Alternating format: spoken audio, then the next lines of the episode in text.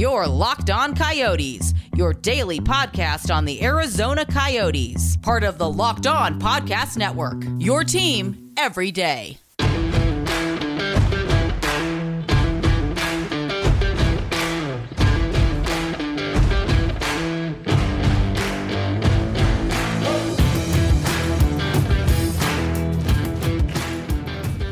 It's the Locked On Coyotes podcast, part of the Locked On Podcast Network. Today, Friday, July 23rd. Today is the day of the NHL entry draft. The last two days been quite busy.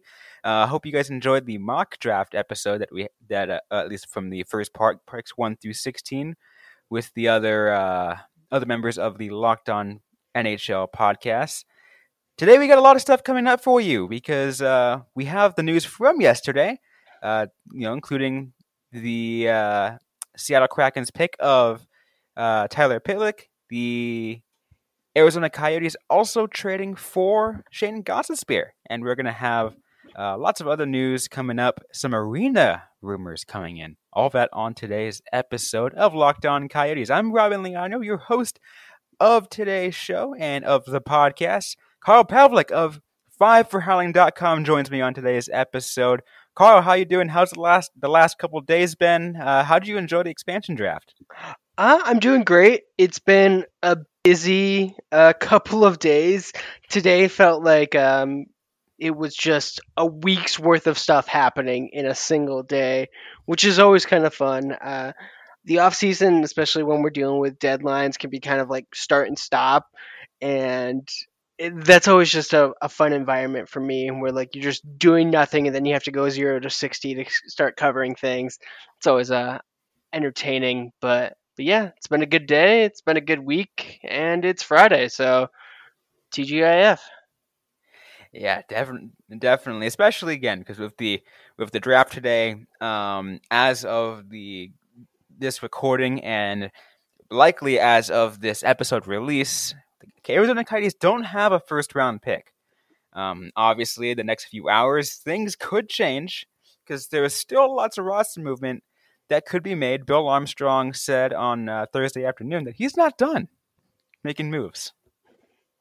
Yeah, and he still has a lot of work to do. Even if we're we're like not talking about like first round picks, like we could still potentially see something for our second round happening um, today tomorrow. The team still needs to fill up the blue line. There's a lot of names that are rumored to be on the way out. Um, I could definitely see more happening uh, this evening. I could definitely see a lot happening tomorrow as well. Yeah, we can see absolutely a lot happening. Imagine, just imagine the Coyotes getting more second round picks. They already have seven coming up in the next uh, in the next in this year or next year combined. One they picked up today. We'll talk about that in in a little bit. But before we get to that, let's just go ahead and briefly go over um, what went down at the expansion draft. Because, like I said, yesterday's episode was a pre-produced uh, show for you guys. Uh, the Seattle Kraken pick up Tyler Pitlick from the Arizona Coyotes, and then almost right away, uh, about you know, twelve hours later, uh, a little more than 12 hours later, like 18 hours later, go ahead and they go ahead and uh, flip him over to the Calgary Flames for a uh, for some for a draft pick, I believe.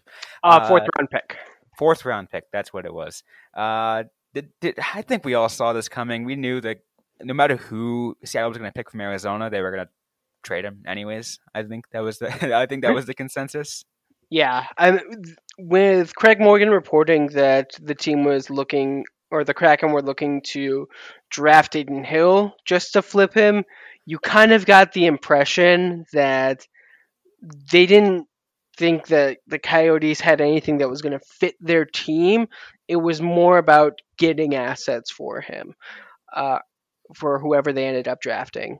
And Tyler Pitlick definitely has more name recognition than Christian Fischer um, or Ilya Lyubushkin, who I guess would be like the dark horse candidate that no one actually talked about.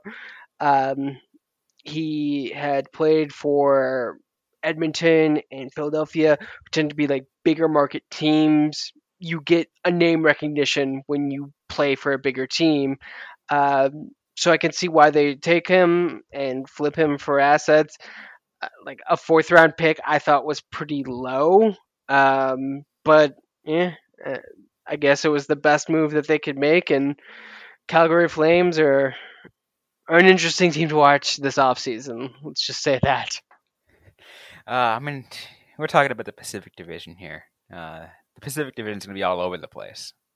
Especially the Canadian Pacific Division. Like, everything that's happening in Edmonton is just like, what are you guys doing? Um, but they're I'm still going to be probably the best Canadian Pacific Division team because let's be real here. Do you really expect much from Calgary or for Vancouver? I don't know. Vancouver is like because they they haven't really done too much as far as I can tell. I keep waiting for them to do something kind of silly, uh, and then like see where it goes. I, I do remember Vancouver kind of being on the way up before like last season and everything went crazy. So it'll be interesting to kind of see. Although, hey, it, it's not like we have to worry about it too much anymore going to the Central. Uh, yeah, going to the Central. Um, that the uh, there was a little subtle mention of that with the uh, in the in the expansion draft. You heard the uh, uh, the broadcasters pretty much be like, "Oh, get Arizona Coyotes. They're the ones moving to the Central to make way for Seattle." And I'm, uh, and I think, I, I think I I heard a collective sigh here in Arizona. Everyone was just so upset because this is happening, and it's oh. and it's kind of become real. Absolutely. And then the schedule was released today, um, which or yesterday, um, which just made it all the realer. Um, but yeah, no, I, I, thought that was just a very weird like draft because they're like, well, of course the Coyotes are you know moving to the Central. By the way, let's let us talk about our season opener and the arena that we're building, and then uh, like a minute and a half of that, we're like, and the arena construction people are going to do the pick, and it's like, okay. Um, I, I like the fact that like the workers, uh, people building the arena made the pick for the Coyotes. I thought that was kind of cool, but that's just my personal beliefs about uh, that kind of thing. It was a very weird expansion draft, um, and seeing like everything be confirmed from the leaks earlier, it was just kind of like interesting to watch what Seattle was doing and how Seattle everything was. Seattle's, like I mean, yeah, they're they're definitely taking a different approach than Vegas took, which is uh, mind-boggling to me. But also, I'm curious to see how it turns out for them. Yeah. It it was interesting to see like a Seattle that was like bright and like sunny out.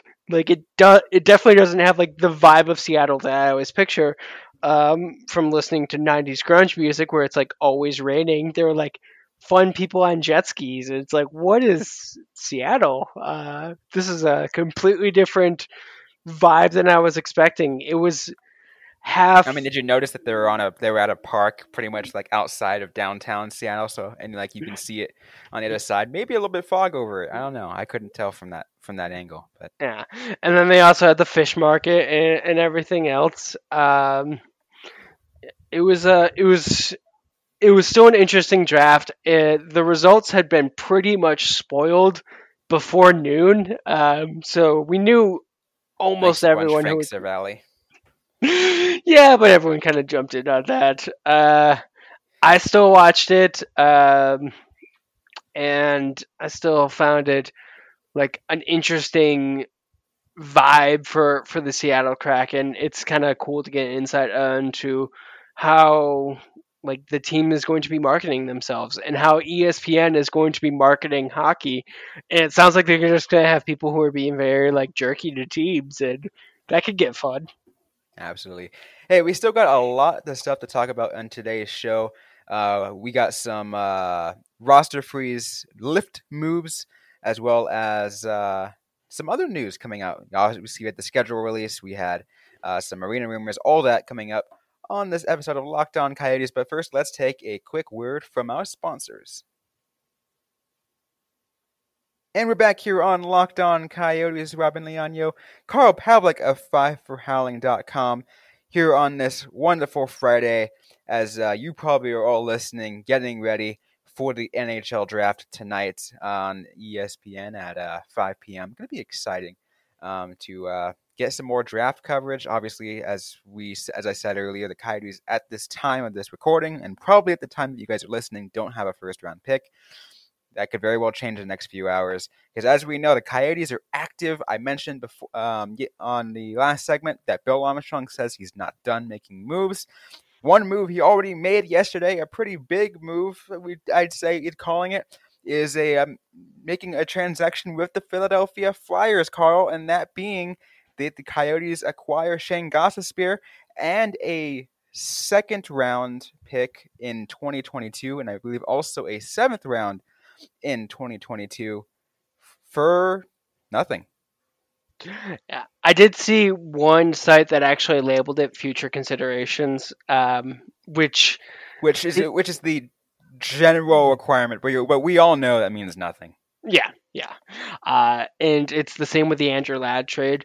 Um, when I um, details of the trade kind of leaked out slowly, so uh, I saw that we had gotten Gostisbehere, and I was like, okay, um, I was a big fan of him his rookie season when he was just dominant, and then he started to kind of like fall off. Hadn't been paying injury issues, and yeah, you know. Yeah. Um, but then I saw like it's like oh, it's going to be a, a, second and a seventh. I was like, okay, that's a pretty good trade for Gostisbehere. Get like a second pairing defenseman, uh, second unit power play guy for a second and a seventh, and it's like oh no no the second and the seventh are coming with him and we're giving up nothing it's like no that's a phenomenal deal i'm i'm absolutely like blown away by that deal um, he is set to make i believe only one million dollars if philadelphia has already paid his signing bonus which i believe they have i don't believe i've seen that confirmed yet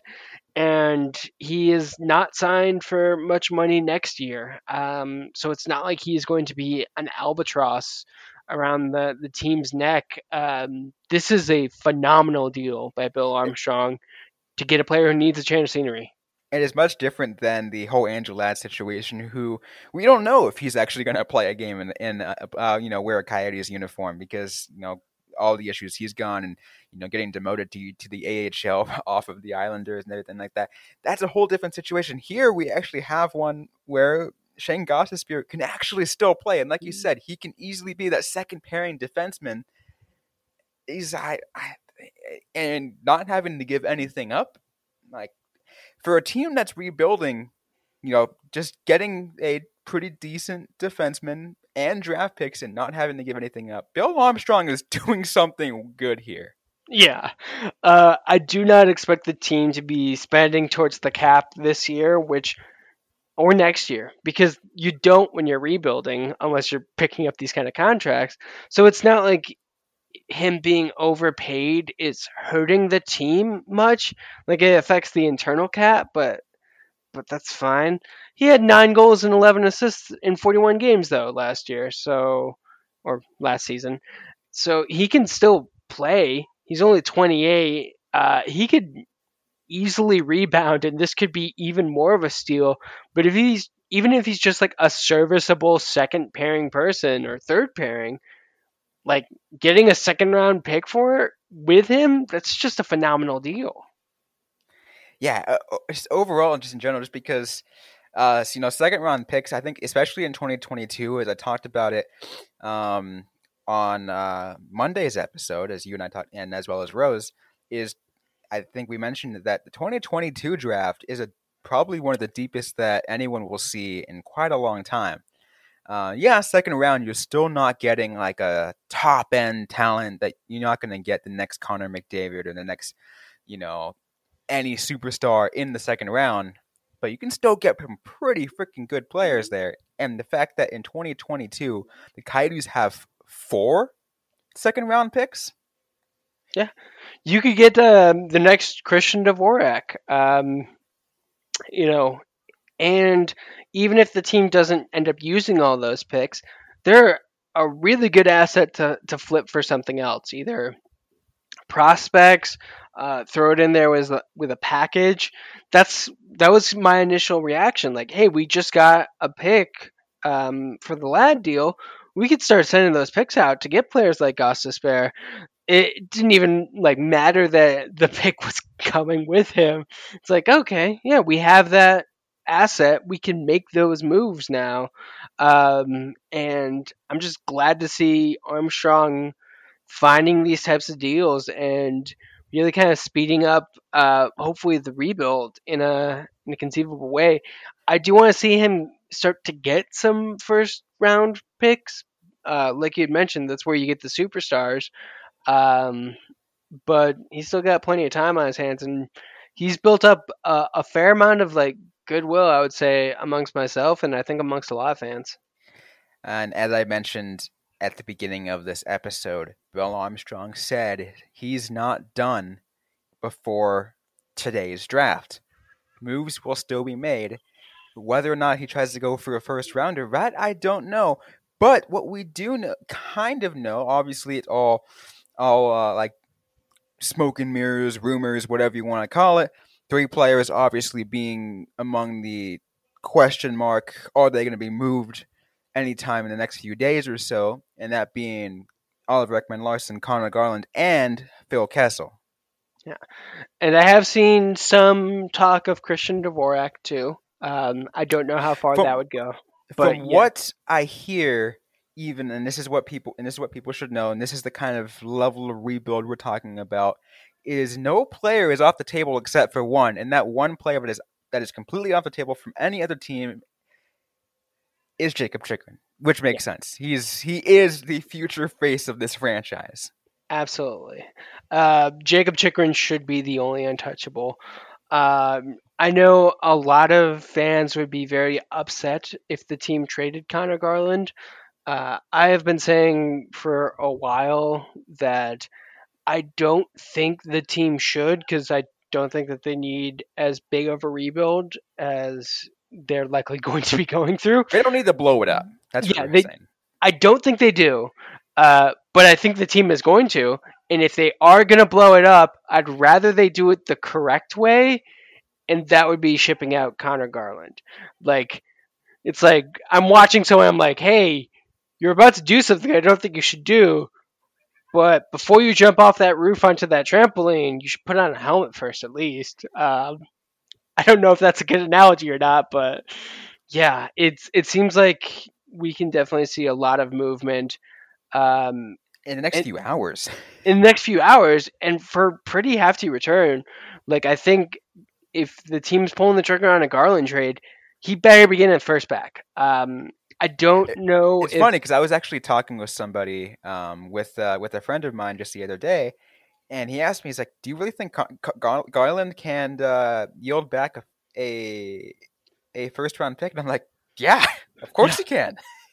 yeah. Um, his age, I think, is going to throw a couple people off. He's a he's a late bloomer, but th- he he has like shown that he can be a good NHL player the past couple seasons, and he is getting a lot of name recognition as well. And I do think that that is almost as important as how good he is. Because if you're a team that's sending over a first round pick, you want to be able to go to your fan base and say, like, look, we gave up a lot, but this is who we got. And Conor Garland is absolutely that player that you can take to your fan base and say, like, you're gonna love him. We got him for you. You're gonna love him. Just just wait and see. And at this point, people are probably gonna be excited. They don't even need to wait and see. They're gonna be like, hell yeah, Conor Garland, because he has had that breakout season, and he just has all the stock in the world right now. I'm going to go ahead and try to expand a little bit for you here, and or at least try, or ha- try to get you to expand a little bit. Um, these other two players I mentioned that are you know the the main to be rumored, and uh, Oliver Ekman-Larsson and and uh, Phil Kessel. I'm to let you. You know, let's just say you are Bill Armstrong. What are you asking for these two players, these veterans? That's a tough one. Um, I th- Kessel, I think he had the 20 goal season and a shortened season, um, which seems to have really caused his his stock to go up a, a bit. but he is on the older end, and by that I mean I'm pretty sure he's my age now. Um, I don't necessarily think that he gets any kind of return. So I would say maybe like a potential like needs a change of scenery prospect and a second for Kessel. Um, Okay. and that's maybe a little bit high. Um, OEL, I, I still like the guy. I still think the team should keep him, but his stock, I think, is much, much lower. Um, so I think he would have to be like a veteran guy and maybe like a fourth.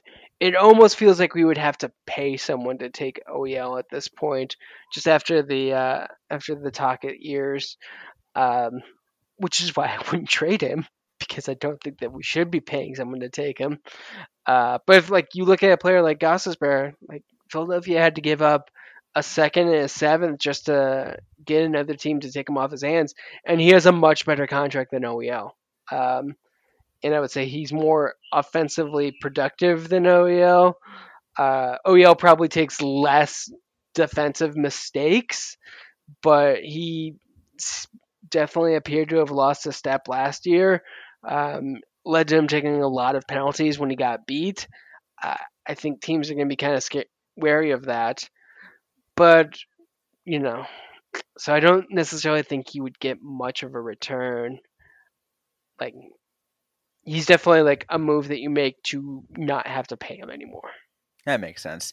The one thing I really hoping the Coyotes can try to look for, and this is because uh, I've been talking about this for a while, is they need to figure out a way also to acquire at least some kind of center, you know, center positions because they, they don't have any besides Nick Schmaltz Yeah. And Dvorak. Um, and yeah, and Dvorak. yeah. They definitely. But would but would they be of a one and two C? That's the question. Like no, not any other team. They're not a one and two C. No, absolutely not. Uh, it, uh, the team definitely needs a center. I don't like the idea of like trading for a center. Well, This is where free agency comes into place, and that's going to come up. We'll talk about probably in the next couple of days. Yeah. But I mean, maybe they they can get in in on that Jack Eichel sweepstakes because he seems to be on his way out of Buffalo. yeah, we don't have a first rounder though, so Yeah, they true. want that. Uh, But is it something that they want for next year, or or will Buffalo take wa- a what- 2022? Here's an idea, and uh, we are uh, bumping up against a break, so I'll, I'll I'll give you this idea, and then we'll move on to the next topic. Um, I'll give you the kind of an idea of what they're looking for. Is I think there was still they kind there was a little bit of backing off on this deal um, as in, in, the last you know day or so. But from what I hear, they were coming really close to the idea of trading with the Ducks for their third overall pick this year. That's Hmm. the kind of thing that they're looking for for Eichel. that is a steep, Steep. ask. And and Yeah. he was neg- and he, to make things even more, not just that third overall, but they but the Ducks were also willing to give up Jamie Drysdale. mm, See, this is what I'm talking about. There's no way the Coyotes can afford that if we're on a rebuilding team. yeah. The the Coyotes do not have anywhere close to the assets for something like that. Um, that that makes absolute sense that they would be like offering something like that. Uh, we cannot compete for for Jack Eichel, so way to shut down my fantasies. um, I, I mean, just got to be real here. That's how. Uh, that's that's how it goes. But you know what? That's okay because the Coyotes are rebuilding. That's what their focus should be. We shouldn't be focused on getting top end talent. Um, and that's how it goes. And you know, I think that's and I think that's okay. Bill Armstrong is doing a perfectly good job at that. Absolutely, and, and, and don't worry, I, I have plenty of other fantasy trades and moves that the Coyotes can do. And hey, if the Ducks make that trade, at least we don't have to be in the same division as Jack Eichel. Ah, you got a good point there. Uh, man, the uh, moving to the Central, a blessing and a curse. Hey guys, we got some, uh, still got some more stuff to talk about. The uh, NHL released their schedule uh, for every, for all 32 teams. We will kind of take a look into just a little bit of it, kind of break down how the Coyote season is going to begin. You're, you probably might not like it. Then we will talk some arena rumors. This is something you might like, um, but don't get your hopes up. Uh, we will talk about that in just a sec. But first, I want to talk to you guys about Built Bar. Did you know that Built Bar has so many delicious flavors, ranging from coconut, raspberry, salted caramel, orange? It is absolutely amazing that they have all these flavors. They are high in protein, low in calories, low in sugar, low in carbs, all the things you want out of a good protein bar. And the best part is they taste absolutely delicious. They taste more like a candy bar than they do a protein bar. So if you're unsure what kind of flavor that you're looking for, I mentioned some of the flavors out there. Um, you can go ahead and try a mix box. You got two of each flavors, absolutely amazing. And then you can maybe buy a box of uh, one that you, that you decided that you really like. You can order today and get grasshopper cookie or raspberry or whatever you like. Built Bar is also the official protein bar of the U.S. track and field team. Go ahead and go to built built.com and use the promo code locked15 you get 15% off your order once again locked15 for 15% off at built.com and we're back here on the Locked On Coyotes podcast. Once again, Robin Leano and Carl Pavlik of FiveForHowling.com. Here on this Friday as we count down to the NHL entry draft. Um, but to before we even get to that, uh, again, Carl, the schedule was released today for the Arizona Coyotes and the other 31 teams in the NHL, and uh, it was a very interesting uh, schedule release for for Arizona, so to, so to speak. Yeah, it's um, the there is a break for the Olympics in the schedule, which I think is making a lot of them appear pretty like wonky. Uh, the Coyotes do not have a easy start, um, and they're going to have 17 back to backs throughout the season, which is pretty high. Um, it is going to be uh, a difficult schedule to say the least. So here's how things start for them, because to get just to get you an idea of how the uh, um, Coyote season is going to go. And this is just to start the season, the first uh, little over a month, as I'll uh, can give give you an idea. Um, they will start the season at Columbus, and then to Buffalo before coming home, hosting St. Louis, Edmonton, and the New York Islanders. Then comes a lengthy road trip where they play where they go to Florida, Tampa Bay, Washington, Carolina, Philadelphia, and then all the way to Anaheim before coming back home to host Seattle and Minnesota. What a swanky start, Carl. Yeah. It it, it definitely like looking at it, I was like, does is there like something going on at Gila River Arena for a couple weeks that they're scheduling around? Because you see that with the um, with the Chicago Blackhawks every year when they have the circus in town, but but I couldn't really see anything. I didn't look too hard, just kind of a wonky situation. Uh, I I do think it's kind of put if the Coyotes are still in the running the season ends with five of the final six games being against Central Division opponents.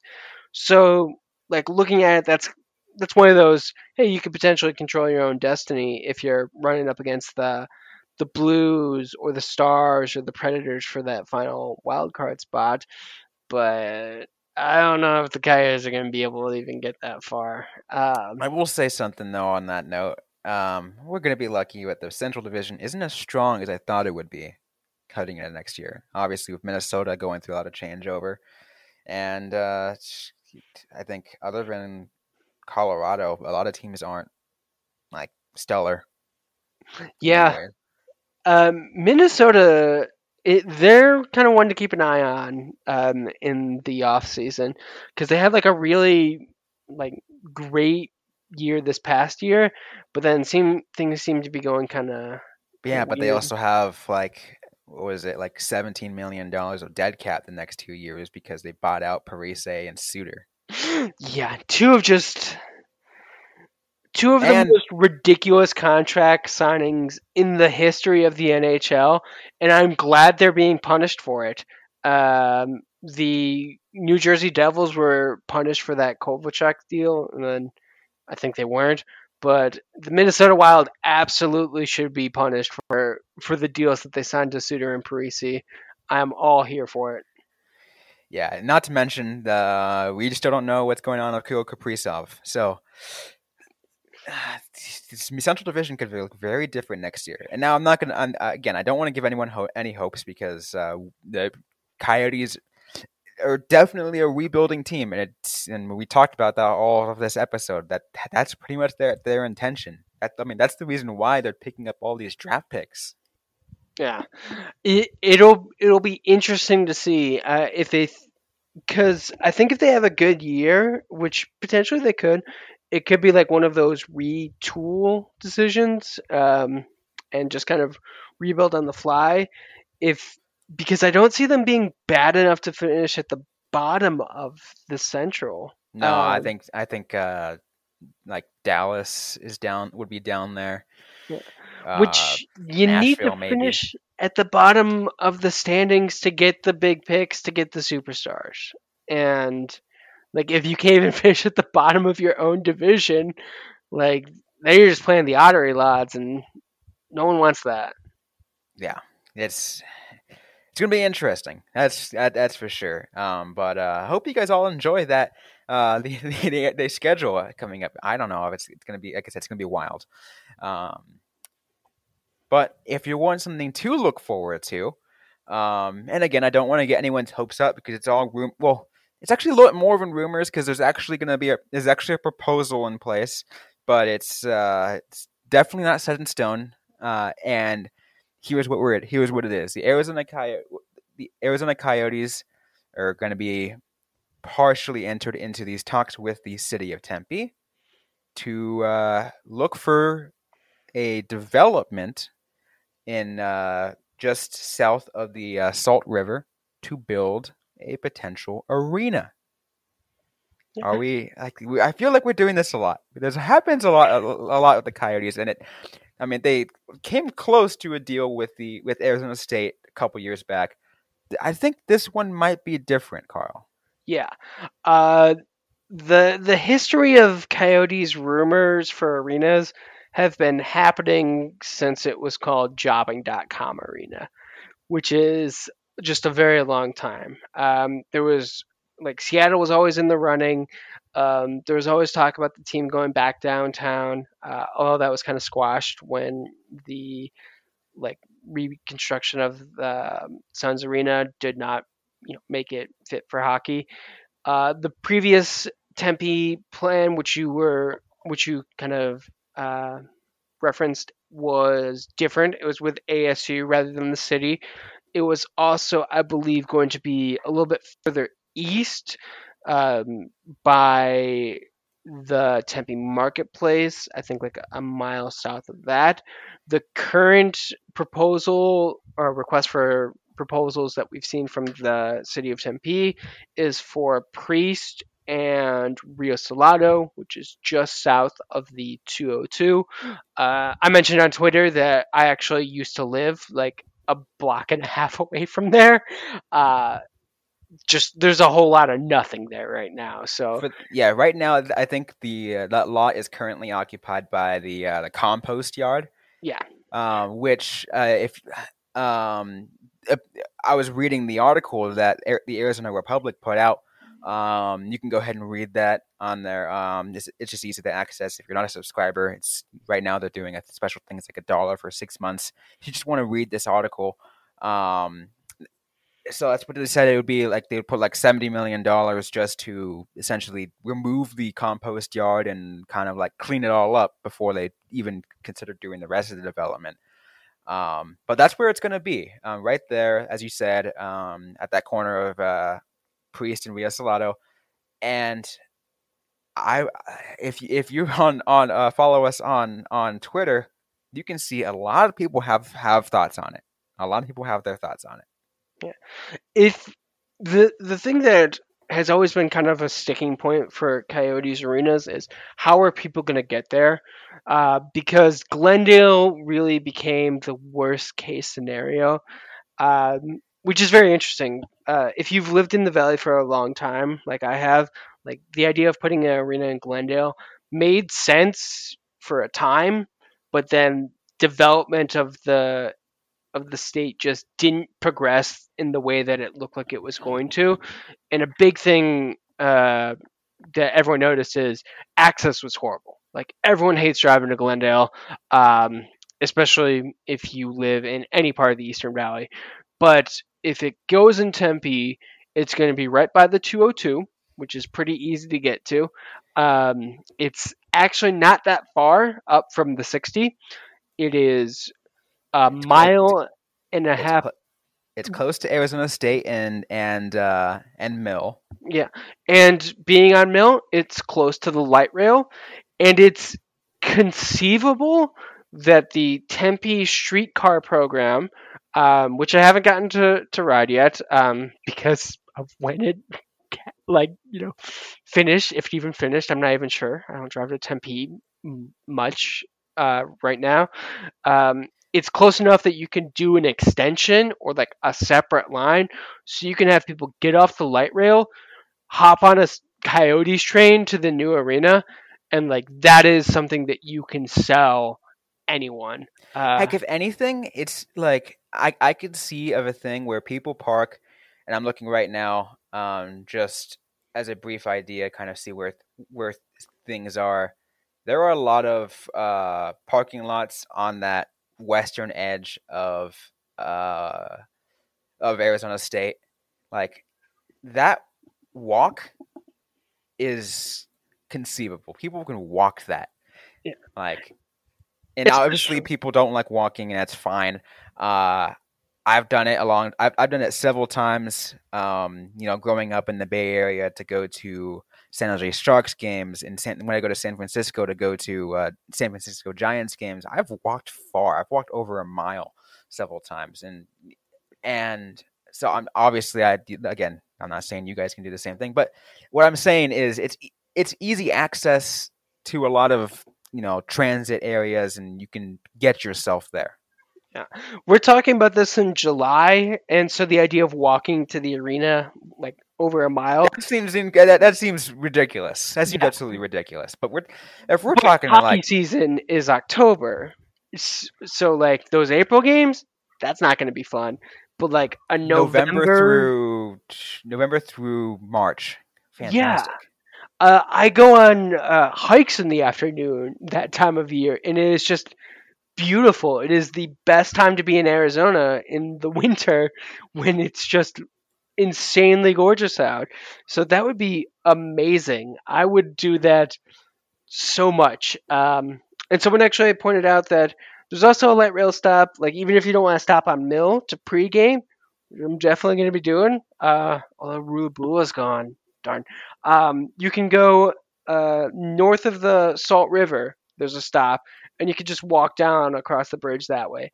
It is going to be so convenient for anyone in the like Phoenix slash East Valley area to get to this spot. Um, and which as we said that's where all the coyotes fans are yeah. and it is also going to be great for the people who have to drive because I don't know about well definitely not you but I don't know about a lot of fans but I will be taking that light rail because traffic after the arena sucks um, I like to consume alcohol before and after hockey games when I'm not working um, and driving back you know there's there's a lot of like you have to be cut off at a certain point to to make sure that you're able to drive back. If I can hop on a light rail and then like just get off and walk a block to my house, I would love that so much. This is like one of the like best things that could have happened in terms of like people like me who live in Phoenix close to the light rail. And I think you know the cool thing, the cool thing uh, for someone like me and a lot of Roadrunners fans down here is this spot is much much easier to access from Tucson than having to go all the way to Glendale. Like it cuts our commute by half an hour. Yeah, the maybe even more, maybe even a full hour. I, I would say at least forty-five minutes, especially the time of day people are driving up. Oh yeah, I'll even say yeah. I'll, I'll go say a full hour. That's good. Yeah. Let's go at that point. At, at least forty-five minutes to a full hour, even up to ninety minutes, depending on how much traffic. But yeah. like that, that, but that's a huge chunk of time you can that we can save on the road.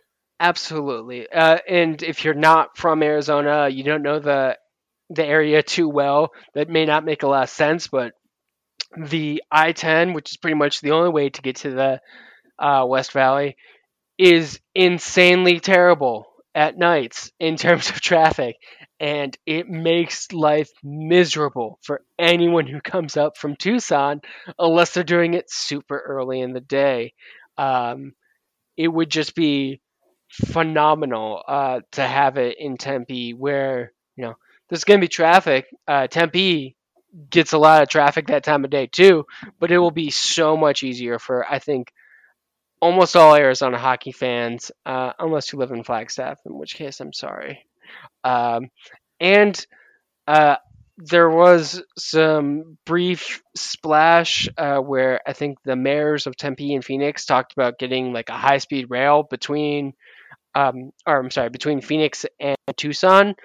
Uh, that would be really great if you guys could get that going too. Like Tucson may become like so easy to get to Coyotes games if two things which are at this point, let's be real, uh, because we've all been here before, like pie in the sky. Do not bet on either of these th- things happening because so many things can happen between now and then. But like it could be a lot easier for Coyotes fans in the next yeah. couple years. See, I'm I, am i am still one to believe that I, like like to me this isn't real until a shovel hits the ground. The thing is, why I'm having a little more hopes with this is there's actually like you know I was reading from reading the article on the on the Republic. It actually seems like a real concrete plan in place. It's privately funded. Uh, it, it just seems like there's hope. Yeah. Tempe as a town, um, anytime I go there, um, I used to live there, but not for a couple years. It seems like they're very interested in developing. And at first, I thought that it was just ASU that was pushing all of that because ASU was doing a lot of development, and they still are. But it does seem like the city itself is trying to be like, no, we can do stuff. We can have this kind of environment. We have a vacant lot we have a bar district that's less than two miles away.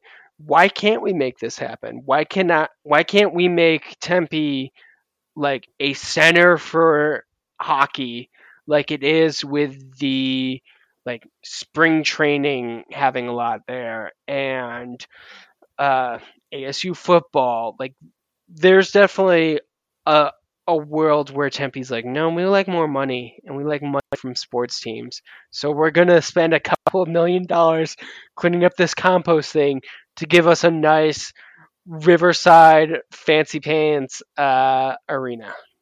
Plus, uh, other more benefits to bring in money is this could eventually open the gateway to Arizona hosting an outdoor game because they're closer to obviously all the fans uh, more money can come in on that side, first of all. Then striking a deal with Arizona State, make yourself a weekend out of it. Maybe have the game at Sun Devil Stadium. Yeah, that would be obviously that's a pipe dream. but well, if you look at what happens whenever the Super Bowl is in town, all the events are really in downtown Phoenix because no one wants to do stuff in Glendale.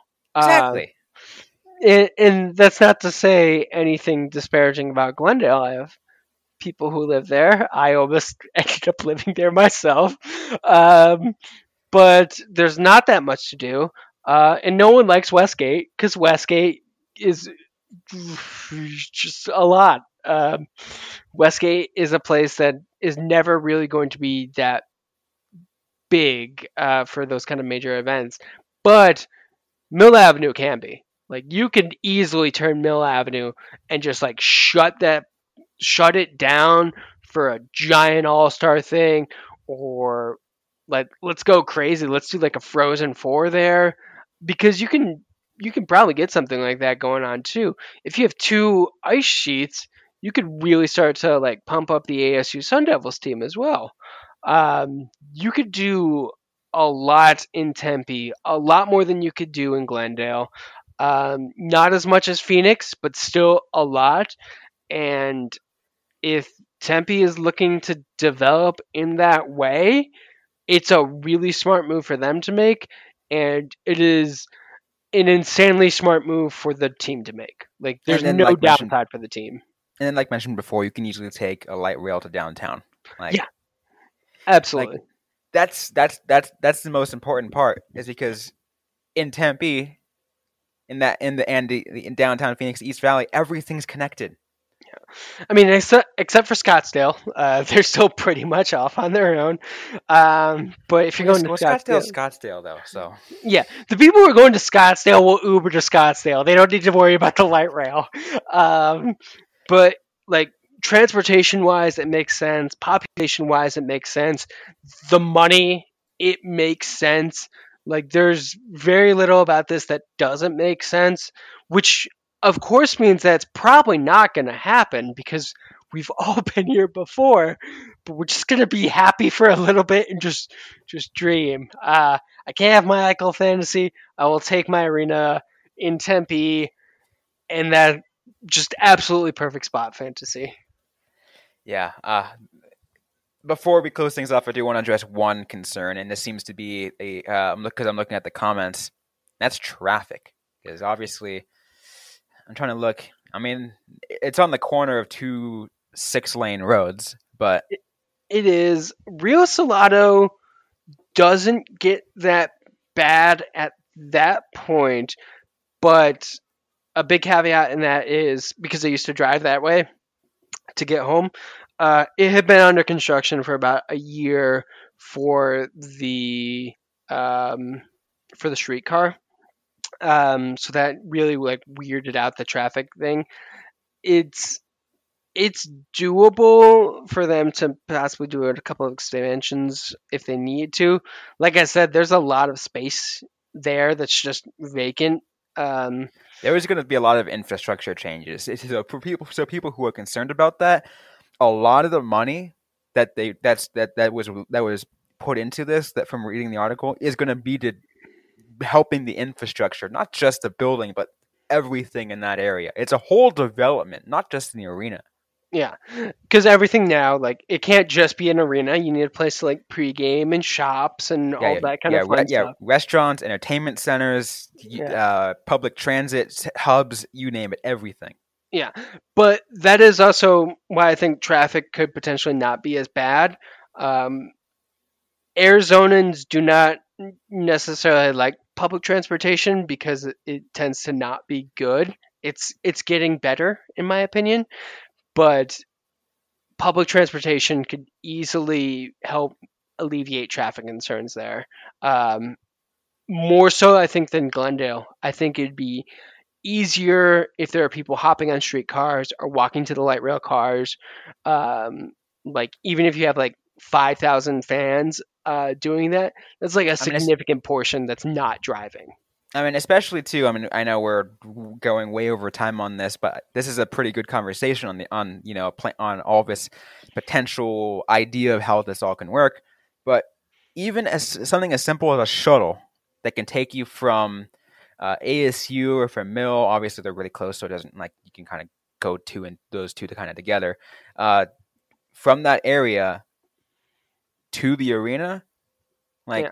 that would already that would that would help drive traffic down already itself because people can go ahead and head to uh, head to that area and you know pregame first and then take a shuttle or you know one of those other ways that people get to the arenas eh, those like those you know biker peoples that tend to you know bike those shuttles, you know those kind of things.